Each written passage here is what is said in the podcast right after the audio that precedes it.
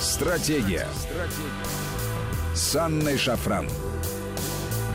Здравствуйте, друзья, это Вести ФМ, с вами Анна Шафран, и с нами на связи генеральный директор и сооснователь крупнейшего доменного регистратора и хостинг-провайдера в России Reg.ru Алексей Королюк. Алексей, добрый вечер. Аня, радио, теле, ютуб зрители, приветствую вас. Друзья, напомню вам наши контакты. СМС-портал короткий номер 5533. Со слова «Вести» начинайте свои сообщения. WhatsApp, Viber, плюс 7903 170 6363. Сюда можно писать бесплатно. И подписывайтесь на телеграм нашей радиостанции. Он называется «Вести FM+.» Итак, телемедицина. Мы давно собирались с тобой, Алексей, об этом поговорить. А, за и против а, перспективность, ну и каково наше будущее в этом смысле.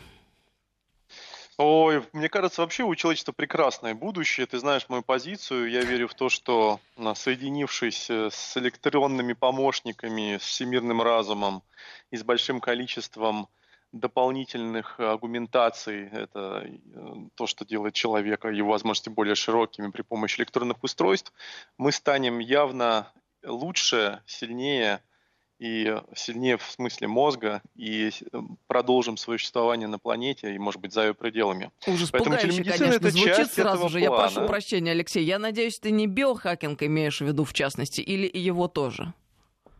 Ты знаешь, дело в том, что телемедицина – это такой очень широкий термин, хотя мы понимаем его в текущем моменте как э, консультации при помощи удаленных каких-то устройств э, с людьми в белых халатах, с врачами.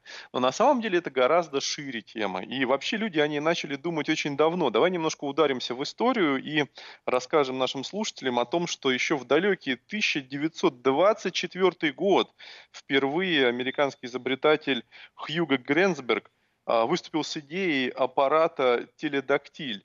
Представляешь а, себе, Алексей, я прошу прощения, давай прежде чем, прежде чем мы обратимся к истории, запустим голосование для наших слушателей э, в нашем приложении в WhatsApp и Viber, если ты не против. С удовольствием, конечно. Я предлагаю так сформулировать вопрос. Пользовались ли вы услугами телемедицины? И три варианта ответа. Пользовался, доволен, пользовался, недоволен и третий вариант не пользовался. Мы запустили такое голосование. Вы присоединяйтесь, друзья. В конце программы мы подведем итоги. Ну а пока продолжим нашу беседу.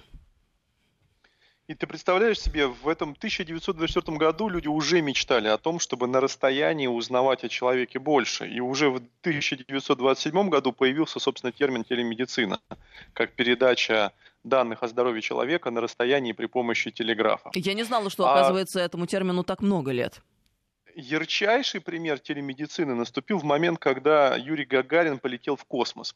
Вот это, на мой взгляд, э, знаешь, воодушевляющий момент, когда то, о чем мы сейчас с тобой разговариваем в призме э, непосредственно действий на территории Земли, когда мы доверяем свою жизнь врачам или доверяем им информацию о себе, и они нам дают какие-то рекомендации, советы и назначения. А ты представь себе, насколько это важно было для Гагарина в космосе, когда он полетел в 1961 году.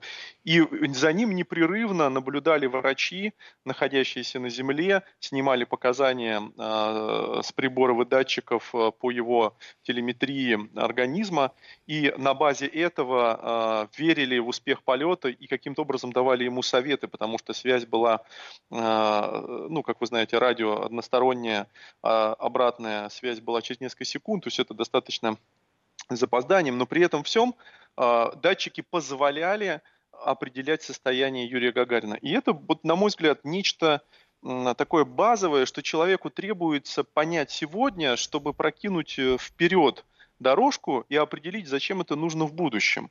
И вот ты представляешь себе, уже прошло такое огромное количество времени, сто лет почти, и мы только в 2018 году ввели э, в закон э, в обращение о телемедицине и позволили э, в действительности использовать эти возможности во благо граждан Российской Федерации. И это большущий прорыв.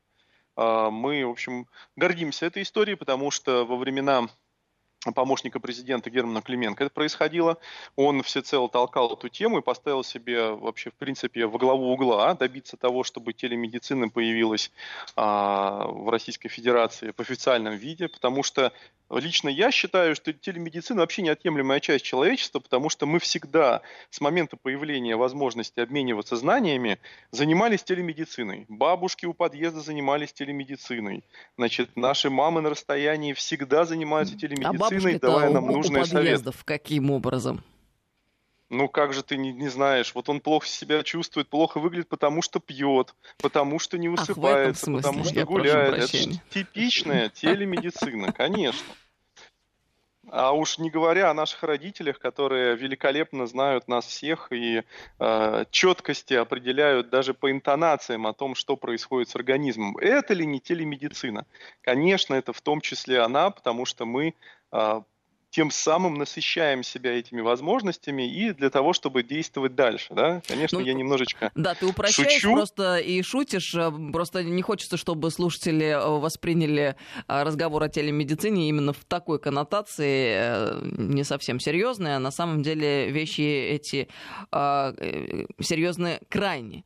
Но тут, на мой взгляд, есть свои за и свои против. С одной стороны, ну, сложно не согласиться с тем, что мы в любом случае случае и так давным-давно э, советовались э, с нашими знакомыми врачами и по телефону, и по видео, и пересылая фотографии. И это в любом случае было в нашей жизни, но это э, было как бы вне закона. А сейчас уже есть средства для того, чтобы этим можно было заниматься на законных основаниях раз и на более совершенных технических платформах. Правильно ли я понимаю?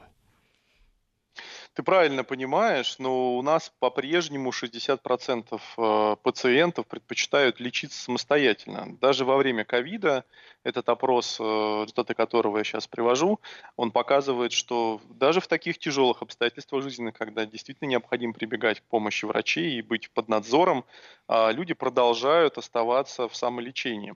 И в основе этого феномена человека – это страх и лень. Мы с тобой об этом много говорили в ранних передачах, что вообще лень мозга – это страшная штука – Значит, когда выбор между стратегической целью прожить как можно дольше и какой-то локальной задачей сходить куда-то или сделать что-то, то у большинства, у подавляющего большинства людей а, сразу же очевиден выбор в сторону локальных задач, и люди просто никаким образом не реагируют на стратегические цели в виде а, прожить дольше, более качественно. И вот в нашем сегодня, а, сегодняшнем разговоре я бы хотел именно сделать акцент на то, чтобы наши слушатели понимали, что даже Э, невзирая на то, что технологии действительно находятся в начале пути, но они уже доступны нам, их много, мы будем о них сегодня говорить, я буду приводить примеры. Но в самом начале разговора, Ань, э, хотел бы сказать, что не нужно бояться этих технологий. Они уже зрелые, они уже готовы к использованию. И как раз та самая лень в них отсутствует, потому что от момента желания попасть э, к врачу на консультацию или получить какие-то знания, а, получить а, анализ э, по своему инструментальному диагнозу, например, это очень быстро. Всего несколько кнопок, не нужно никуда идти. И как раз тот самый элемент лени нашего мозга, который говорит, нет, не трать энергию, не ходи к этому э, врачу, это так далеко, я не хочу потратить килокалории, мы как раз преодолеваем. И второй элемент – это страх – это вообще удивительная история, насколько люди, с одной стороны, боятся выходить к врачам, ну, потому что, скажем, это неприятно, кто-то к тебе прикасается, возможно, делает какие-то а, операции, и люди этого действительно боятся. С другой стороны, это стыд, потому что увидеть, э, там, а, провести осмотр а, вживую с другим человеком, это стыдно. С третьей стороны, это стыд перед третьими лицами, и это тоже присутствует в нашей культуре, что вот я пошел к врачу, значит, я нездоров, значит, на меня нельзя положиться. И ты представляешь, насколько наше общество из-за вот этих культурных наслоений себя а, ограничивает и не заботится о себе, не делает так, чтобы прожить дольше и более качественно. Вот на это надо обратить внимание внимание, и что телемедицина в основе основ избавляет человека и от лени, потому что очень быстрый результат, почти мгновенно можно получить его, и избавляет от страхов. Сейчас Но я сразу не соглашусь, вот прошу виде... прощения, от лени она точно не избавляет, а скорее э, только умножает эту лень. Почему? Потому что если ты раньше не делал совсем ничего, э, точнее, если ты раньше делал что-то крайне редко, то теперь можешь не делать совсем ничего. Почему? Потому что за тебя это сделает специальная программа. Так что этот тезис э, довольно слаб, на мой взгляд, Алексей. И лучше, чтобы это сделала программа, чем ты не сделаешь никогда. Вот я пользуюсь и браслетами, пробую, тестирую, пользуюсь всякими примочками и другими э, возможностями технологий. И могу тебе сказать, что они дисциплинируют тем, что все время о себе напоминают. Вот посмотри, насколько назойливый смартфон, например. Он же все время что-то от тебя хочет. Он как малый ребенок требует от тебя постоянных, э, с постоянного внимания. Так и современные гаджеты. К сожалению, они пока еще достаточно примитивны именно в части коммуникации с человеком, но я верю в то, что при приходе дополненной реальности или дополнительного слухового а, оповещения, там, например, скажем, через системы акустические, мы будем взаимодействовать с вот этими персональными помощниками, о которых мы много говорили, специальные голосовые помощники, которые будут нам рассказывать о нашем состоянии здоровья каждое утро, обращать внимание на что-то. Но более того, Ань, я тебе скажу сейчас несколько примеров, которые заставят тебя задуматься. Уже сейчас в устройствах известных производителей, мировых лидеров, э, установлены, э, например, в тех же самых браслетах, системы системы экстренного оповещения, если вдруг происходит остановка сердца или признаки остановки сердца или инфаркта, инсульта. Уже сейчас они вызывают врачей или оповещают близких, например. И вышла недавно статистика, в которой по э, Канаде и США было около 100 жизней спасено благодаря вот этим устройствам, которые сейчас в некоторых штатах носят принудительно пожилые люди. Хорошо, и это так... ли не то, что является действительно пользой как спасенных жизней, когда человеку нужна нужна помощь экстренно быстро, он не сможет набрать номер телефона, а гаджет э, автоматически произведет это действие. Тогда я бы сразу привела аргумент, который хотела привести чуть позже. Для чего? Для того, чтобы наши слушатели э, более критично относились ко всей информации, которую они видел, видят или слышат, ну и э, к этой информации, которую мы обсуждаем сегодня в частности. Есть такая, как вы знаете, друзья,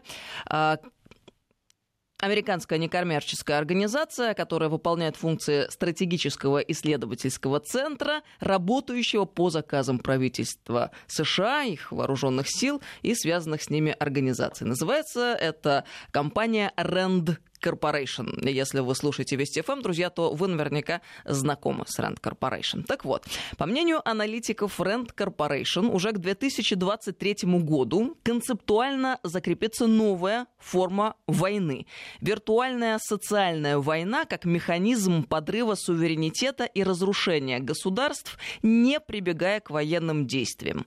Методы этой войны весьма изощрены. Включают в себя и тайные операции, направленные на создание активных пятых колонн в целевой стране, ну, к этому мы привыкли, а также использование более сложных кибератак, включая, например, целенаправленные убийства лидеров общественного мнения, противников с помощью дронов или, внимание, персонализированного медико-биологического оружия. То есть, хакнув ваши данные, вас так скорректируют, у вас так скорректируют лечение, что просто вы выйдете из строя или умрете в самом худшем случае. Так что прибегать к помощи, друзья, и быть под надзором – это очень разные опции. Я здесь хотела бы нас всех предостеречь в тот момент, когда мы рассуждаем о телемедицине и, безусловно, о тех широчайших возможностях, которые она нам можем, предо- может предоставить, мы должны понимать, что это не только помощь, но и учитывая те данные, которые собираются, и то, как они обрабатываются, и то, что это все находится под контролем, это обязательно предполагает собой нахождение под надзором и контролем. Ну и все вытекающие отсюда последствия. К счастью, 99,99 в периоде наших слушателей никогда не будут э, похаканы удаленным способом, потому что они просто законопослушные граждане, и как раз им-то нужна помощь э, со стороны технологий и внешнего наблюдения от искусственного интеллекта и системы больших данных. Алексей, Потому что извини, если никто не будет говорить им о том, что пора заняться физическим спортом, пора привстать со стульчика офисного кресла и, наконец-то, поприседать или сделать какую-то активность, мы потеряем годы жизни, Ань. Откуда у тебя уверенность, что 90%, что 90 процентов или 99, ты сказал, процентов наших слушателей никогда не столкнутся с таким хакингом. Наоборот, гораздо больше вероятности, я думаю, именно 99 процентов, что все могут столкнуться. Почему? Потому что речь идет именно о новых видах войны, гибридные виды войны. Мы, собственно, сейчас-то понимаем, что уже в состоянии Третьей мировой находимся давным-давно и в информационном плане, а сейчас э, зашла речь, и очень серьезно зашла речь о биологическом оружии. Мы вот тут накануне очень подробно обсуждали на радио Вести ФМ э, биолаборатории американские, которые действуют на территории Украины, где ведется разработка направленного действия биологического оружия против славянского этноса, в частности. Мы знаем, такие биолаборатории существуют на всем постсоветском пространстве. А это о чем? О том, что можно гораздо проще, быстрее и незаметнее уничтожить противника вместе э, с его населением. Поэтому, друзья, еще раз критично относитесь к информации. Uh-huh. Я, Алексей, предлагаю просто эту тему немножко отложить в сторону и э, вот э, немножко снизить градус оптимизма по поводу того, какие широчайшие возможности представляет нам телемедицина, и поговорить, в принципе, о том, э, какие возможности есть. Э, нет, Аня. Я отвечу на твой спич. Ну хорошо, давай. Дело в том, давай. дело в том что э, информационные технологии, пожалуй, э, объективно самая высокая возможность к тому, чтобы использовать свой интеллект. И, конечно, если ты слепо веришь какому-то источнику информации, одному из них, или одному источнику данных, или используешь один и тот же самый сервис для определения здоровья, конечно, существует вероятность того, что тобой будут манипулировать. И, скорее всего, это будет происходить не потому, что кто-то это делает сознательно, а просто из-за программной ошибки. Эта вероятность гораздо выше. Статистически выше, Ань а не террор выше, чем, а не террор выше, чем логарифмические ошибки. Э, пожалуйста, не путай. И, но дело в том, что так устроен сегодняшний а, срез рынка информационных технологий, что ты можешь пользоваться решениями разных стран мира – доверять э, решениям из России, их очень много, и они прекрасны, или доверять решениям из других стран, или делать это перекрестно, потому что данные и цифра, которые ты обладаешь на основании исследования своего организма, ты можешь продублировать многократно. В этом-то и дело, что ты выбираешь того, кому ты доверяешь. Более того, ты можешь их перепроверять, и это очень правильно, потому что основываться на данных одного врача вообще глупо. Мы с тобой прекрасно знаем, что на два юриста три мнения, на двух врачей также три мнения. Ну, по-моему, ты сейчас, Алексей, рисуешь идеальную очень... картинку, которая никогда не воплощается в жизни, не может быть воплощена. Это точно, точно так же, как рисовать Потому идеальную картинку лень. идеального государства, которое невоплотимо априори в жизнь. Мы должны Потому сейчас прерваться. А, через несколько минут мы продолжим. С нами Алексей Королюк сегодня, генеральный директор и сооснователь а, крупнейшего доменного регистратора и хостинг-провайдера в России Reg.ru. Стратегия. С Анной Шафран. Добрый вечер, друзья. Продолжаем беседу с Алексеем Королюком. Алексей, на связи? Да, все хорошо. Алексей, нам пишут очень много людей. Давай прочитаю несколько сообщений. А, как бывший специалист по информационной безопасности скажу, все, что имеет подключение к внешнему каналу связи, может быть взломано. Все, что может сохранять ПО с внешних носителей, заражено. В самых совершенных системах есть слабое место. Чаще всего это человек. Нельзя полностью полагаться на IT а, ни в области приборов, корректирующих деятельность органов, ни в области хранения данных. А, все эти э, наноботы, вся электронная приблуда, хитрая уловка, вид оружия не более взять нас на ошейник и поводок. Э, и все это под соусом надежности, удобства, безопасности и пользы. Вот э, такие сообщения нам присылают слушатель. Избежать прогресса невозможно. Но главное понять, как извлечь из прогресса пользу, Ань. Мы с тобой об этом как раз говорим, и я надеюсь, что наши радиослушатели, благодаря разности наших позиций в некоторых вопросах, смогут определиться, как именно они поймут, как сделать так, чтобы прожить дольше благодаря этой передаче и лучше с точки зрения ощущений и качества жизни. У нас в стране сейчас чуть более 700 тысяч врачей. Я говорю именно о врачах, не только о медицинских работниках и медсестрах. И вот э, удивительная история, что на сегодняшний день в системе телемедицины, если посмотреть ведущие наши сервисы, которые, к которым подключаются врачи для проведения консультаций, то всего порядка 50 тысяч человек так или иначе участвуют в обороте телемедицины. Это меньше 10%, э, очень незначительное количество врачей сейчас подключены к этим системам. Так вот, э, мы с тобой говорили на предыдущих передачах о том, что прежде всего системы телемедицины, помимо удобства, привнесут еще нам конкурентный анализ тех э, лиц, которые представляют услуги врачебной медицины. Ведь э, у нас на сегодняшний день нет в законе ответственности врача свои лицензии, им право вести деятельность, и все врачи привязаны к лицензиям медицинских учреждений, им достаточно диплома. Но при этом, как мы знаем, среднее качество заключений, которые делают врачи по стране, я подчеркиваю, среднее качество, да, то есть то, что доступно основной массе народного населения, оно крайне низкое.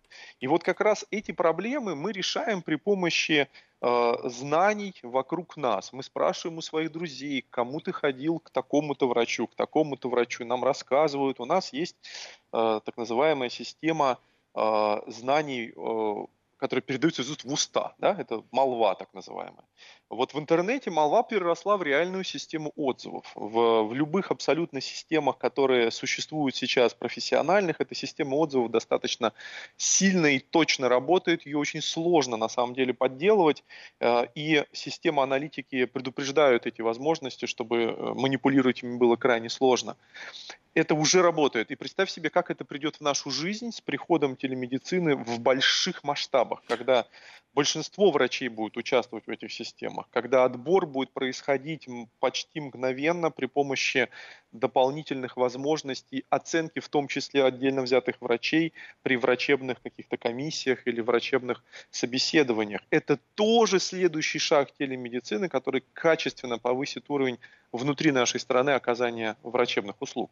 Да, знаешь, я бы здесь хотела одну ремарку сделать очень важную, потому что я, например, совершенно иную позицию занимаю по части того, что там нет лицензии, не несут ответственности. Наоборот, я напомню совершенно недавний эпизод, 12 июня это было, а, когда на церемонии награждения Героев Труда Леонид Рошаль обратил внимание а, президента Путина на дело калининградских врачей, которых обвинили в убийстве младенца. И там и выразил готовность э, участвовать в этом суде, а, чтобы поддержать этих врачей. Почему? Потому что сложилась в последнее время очень негативная тенденция у нас э, в России э, вот так вот засуживать э, врачей в тот момент, когда очень часто на то оснований весьма недостаточно. И это очень серьезная тема. Почему? Потому... Громких дел ведь целый ряд был в последнее время. Мы можем таким образом прийти к тому, что вообще люди перестанут идти учиться, там, студенты, да, в медицинские академии, и врачи врачей у нас не станет, если вот будем рассуждать именно а, в такой коннотации. Не несут они у нас ответственности, давайте их накажем. Я могу с тобой согласиться по поводу отзывов. Да, конечно, отзывы а, это большая помощь в тот момент, когда ты выбираешь необходимое тебе медицинское учреждение. Э, Ань, бесспорно соглашусь с тобой, что случаи э, вообще в целом публичной порки это всегда плохо. А, мы все-таки говорим о системе рейтингов, оценок, э, отзывов э, реальных людей, которые побывали у этого человека и получили или не получили качественную помощь. И здесь категорически важно, чтобы именно система искусственного интеллекта и оценки, которые ставят эти люди, были достоверными, чтобы они проверялись и использовались по назначению. Нам с тобой это точно будет в помощь. Но вообще сейчас ключевая проблема телемедицины в стране заключается в том, что а, не урегулирован два важнейших вопроса. Первый вопрос касающийся непосредственно законодательства 323 федерального закона в той части, что для того, чтобы получить услуги телемедицины, необходимо первичный прием провести в режиме офлайн, то есть прийти непосредственно к какому-то врачу, который тебя закрепит за собой, и после этого ты будешь иметь с ним возможность контактировать, получая от него рекомендации, да? именно рекомендации. И он может контролировать твое здоровье на длительном периоде.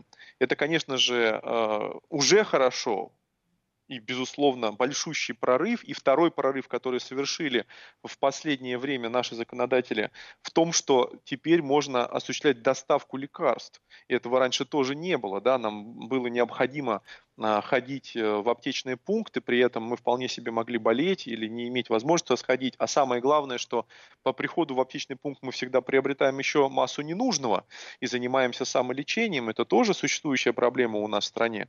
Но вот ключевой вопрос в том, что сейчас существует огромный нелегальный рынок консультаций, он фактически всеобъемлющий, потому что если ты один раз проконтактировал с каким-то врачом, то затем все стараются с ним контактировать и дарить подарки, у нас это принято, да, взаимодействовать для того, чтобы получить э, быструю консультацию, на ходу, как говорится, спросить что-то. И это же и есть телемедицина, только она находится в серой зоне, в черной зоне, за нее никто не несет ответственности, никто не проявляет внимания к пациенту, никто не может проконтролировать то, что сказано было этим врачом. И я в этом вижу колоссальную проблему. Это огромный айсберг, когда невозможно раскопать правду, кто что кому сказал. Нет никакой фиксации э, той рекомендации, которую дал врач, для того, чтобы ей следовать неукоснительно, а не на слух, когда тебе это написали в WhatsApp или там наговорили. Да?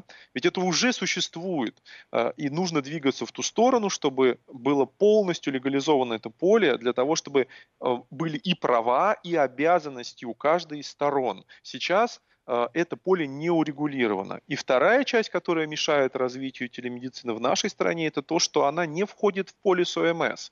Мы э, на сегодняшний день не можем, мы, имеется в виду медицинская а, какая-то организация, не может получить за консультацию в режиме онлайн возмещение по полису ОМС. А так, на секундочку, напомню, что ежегодно по стране обращаются за медицинской помощью почти 47 миллионов граждан каждый год. И это колоссальные средства, которые тратятся из бюджетов. При этом а, эффективность работы врача могла бы быть сильно выше при использовании телемедицины на простых случаях. Почему? Потому что и фиксация того, что рекомендует врач, может осуществляться роботом при помощи разбора речи или при помощи специальных справочников, которые позволяют быстро зафиксировать, о чем говорил врач. И потом, что самое главное, а, пациент будет точно следовать этому назначению, он не потеряется на слух. Да? Это сейчас колоссальная проблема, что мы все, когда приходим к врачам, если нам выдали а, не очень детальные заключения, теряемся. Вот телемедицина решает и эту проблему в том числе. Вот совершенно с тобой не соглашусь. Конечно же, любой человек а, действует всегда в силу своего мировоззрения и сложившихся своих привычек. Если у него психика устроена таким образом, что а, предписание он выполняет от и до, он так и будет делать в любом случае. Если у него психика устроена таким образом, что он немножко полечился, а потом бросил, э, это все останется по-прежнему. И тут вот, знаешь, я тебя слушаю, и вот какому какому выводу пришла? Я поняла, наконец, все для себя. Во-первых, ты э, упомянул такой эпизод, когда для того, чтобы воспользоваться услугой телемедицины, сегодня по закону на стране все равно необходимо прийти на первичный осмотр к доктору физически. Я считаю, что это, конечно же, очень правильно, именно так и должно быть, и будет плохо, если вдруг станет иначе. Почему? Потому что для того, чтобы а, консультировать человека, безусловно, доктор должен увидеть его лично, физически провести осмотр и все необходимые процедуры с этим связаны. Если это происходит удаленно, то это превращается в абсолютнейший суррогат и э, абсолютную профанацию лечения. То же самое, что мы говорим сейчас про дистанционное образование. То есть, когда у нас все взбудоражились, наконец, тем, что образование может э, перейти э, в онлайн-режим навсегда, э, мы поняли, это плохо, потому что образование — это живой контакт, это дискуссия, дискуссии, это обсуждение, это необходимость дисциплины, это присутствие в аудитории, оно дисциплинирует человека и прочее, прочее, прочее. Очень много разных аргументов. И к чему э, нас сейчас подталкивают? К тому, что в итоге обеспеченные люди будут продолжать учиться очно, так как это было всегда всю дорогу э, истории человечества. Э, а те, у кого них не будет хватать средств, бедные люди, они вынуждены будут пользоваться суррогатом, то есть дистанционным онлайн-образованием. Так вот, я сейчас поняла, что он онлайн-медицина это тот же самый суррогат, как и дистанционное образование. Вот действительно, прям так и никак иначе. Я спасибо, благодаря тебе, Алексей, сегодня в этом убедилась, поняла, что это такое. Ни в коем случае с тобой не соглашусь, потому что вопрос исключительно протокола обслуживания, который использует врач в своей работе, и его культуре образования. Потому что если ты э, используя телемедицину, и при этом у тебя гораздо меньшие барьеры к использованию и походу к врачу, обратилась к врачу, и он говорит, вы знаете, возможно, у вас действительно очень серьезная болезнь, и вам нужно немедленно обратиться к врачу. Если вы не обратитесь, у вас будут вот такие, могут быть вот такие последствия, они, они катастрофические. У вас всего два часа, а, нам нужно проверить, то ты побежишь и сделаешь это действие. А если бы ты не обратилась к врачу, то ты бы потеряла эти два часа и потеряла бы, возможно, годы жизни или вообще жизнь. А что касается системы... Или, наоборот, спасла бы свою жизнь и годы жизни. Вот тут... Не ну, так, видишь, какая проблема? Кто как смотрит что у нас, на этот вопрос? Согласно нас... статистике, 44% народонаселения всегда избегает посещения медицинских учреждений. Не это ли катастрофа, Аня? Почему? Может а быть, это то, их как раз и спасает. Вот э, тут очень сложный вопрос. Иногда на парадоксах, да, построена наша жизнь. Какого парадокса здесь нет, Ань. На протяжении последних 200 лет технологической революции время жизни человека резко возросло. А почему оно возросло по всем странам мира? Потому что существует уникальный парадокс. Страны разви- развитые вводят правильные протоколы, вводят технологии, развивающиеся страны их используя, начинают жить дольше. Заметь, э, ты сказал сейчас мир про сколько? Вперед. Про 200 лет, да? За последние 200 лет ты так выразился? Да, да. Вот э, не все 200 лет была телемедицина, она десяток лет назад только появилась. Э, из этого мы можем сделать нехитрый вывод. Все-таки не телемедицина тому э, главная причина. У американцев, пожалуйста, ты про них рассказывал, у них же с телемедициной все в порядке, все носят браслетики, но тем не менее как-то вот они от ковида очень в большом количестве э, гибли, и проблемы у них были с лечением. Видишь, как-то телемедицина их не спасла, а у нас почему-то ситуация гораздо лучше. Вот если бы мы были такие же развитые с точки зрения культуры народонаселения, как Германия, Израиль э, и другие страны, то мы бы жили дольше, потому что мы были дисциплинированы, носили бы холтеры раз в годик, проверяли бы свое сердечко, носили бы специализированные сигнальные браслеты, и поверь мне, наши старики умирали бы гораздо в более позднем возрасте. И с чем я с тобой еще раз не соглашусь, что любая технология, в моем понимании, делает удобнее, объективнее, что самое главное, оцифрованнее все показатели, которые только можно измерить. Нет уже больше измерения палец-потолок, когда неизвестно, что измерили и каким способом на глазочек. Нет этого. Мы переходим к системе цифрового измерения. Но здесь надо и отделять вот уже... зерна от плевел. Здесь с тобой соглашусь, да. Есть технологии, которые во благо и, и позволяют а, более точно получать данные. А есть другая сторона вопроса. Когда все эти данные собираются, неизвестно где и неизвестно как потом они используются. Тебе никто никогда об этом не расскажет. И ты, Алексей, все-таки не можешь со всей уверенностью утверждать, что происходит. Я тебе приведу в пример, например, а, генерала Касама Сулеймани, которого в январе этого года ликвидировали по приказу Трампа неподалеку, это иранский генерал, неподалеку от э, аэропорта Ирака. Э, с помощью чего? С помощью вот именно всяких подобных наворотов, о которых ты говоришь, гаджетов, девайсов, э, которые в нашей жизни уже неотъемлемо присутствуют. Rent Corporation – это организация крупнейшая, более двух тысяч сотрудников, военно-аналитическая структура, крупнейшая в мире. Ты понимаешь, что это не плод э, чьих-то фантазий, а, а аналитика Ренда, которая говорит о том, что перспектива такова. Будут устранять лидеров общественного мнения, будут устранять противника и живую силу противника с помощью персонализированного медика биологического оружия. Более того, друзья, если вы не знаете, я вам вам скажу, но, по-моему, это у нас в эфире уже звучало. Например, в Америке солдатам запрещено с какого-то момента носить те самые браслеты, которые считают там пульс, сколько пробежал, сколько прошел. Почему? Потому что это тоже устройство для слежения. Там это запрещено. Вы должны это понимать. Есть профессии и несколько десятых долей процента людей в нашей стране, десятых долей процента, которым действительно лучше не пользоваться средствами связи вовсе. Но нас, всех остальных людей, это совершенно не касается. Да с чего же ты взял, если мы в состоянии войны, Алексей, сейчас находимся? Ты в курсе, что в доктрине безопасности Соединенных Штатов Россия значится как одна из главных противников, наряду с Ираном и Северной Кореей? Это война на устранение Это надо понимать Мы собственными руками и безграмотностью устраним свое население гораздо быстрее. Совершенно верно. Речами, Если будем слепо идти вот этим путем, надо знать ты о своем организме все, Ань, надо знать о своем организме все. И даже приведу тебе примеры о том, что э, мы всецело основываясь только на цифрах и на измерениях, можем побороть огромное количество болезней. И при этом повторюсь, почти 100% народного населения никому из э, тех указанных лиц, о которых ты говоришь, не интересны. А если вы считаете, что вы действительно носители государственной тайны или системы влияния, да, я тоже вам так же, как Алексей, и другие но вот все-таки ты не хочешь меня услышать. Тут речь идет не о носителях государственной тайны. Речь идет об самом обычном среднестатистическом человеке – и о состоянии войны, в котором мы находимся. Не только сегодня, а в принципе в перспективе.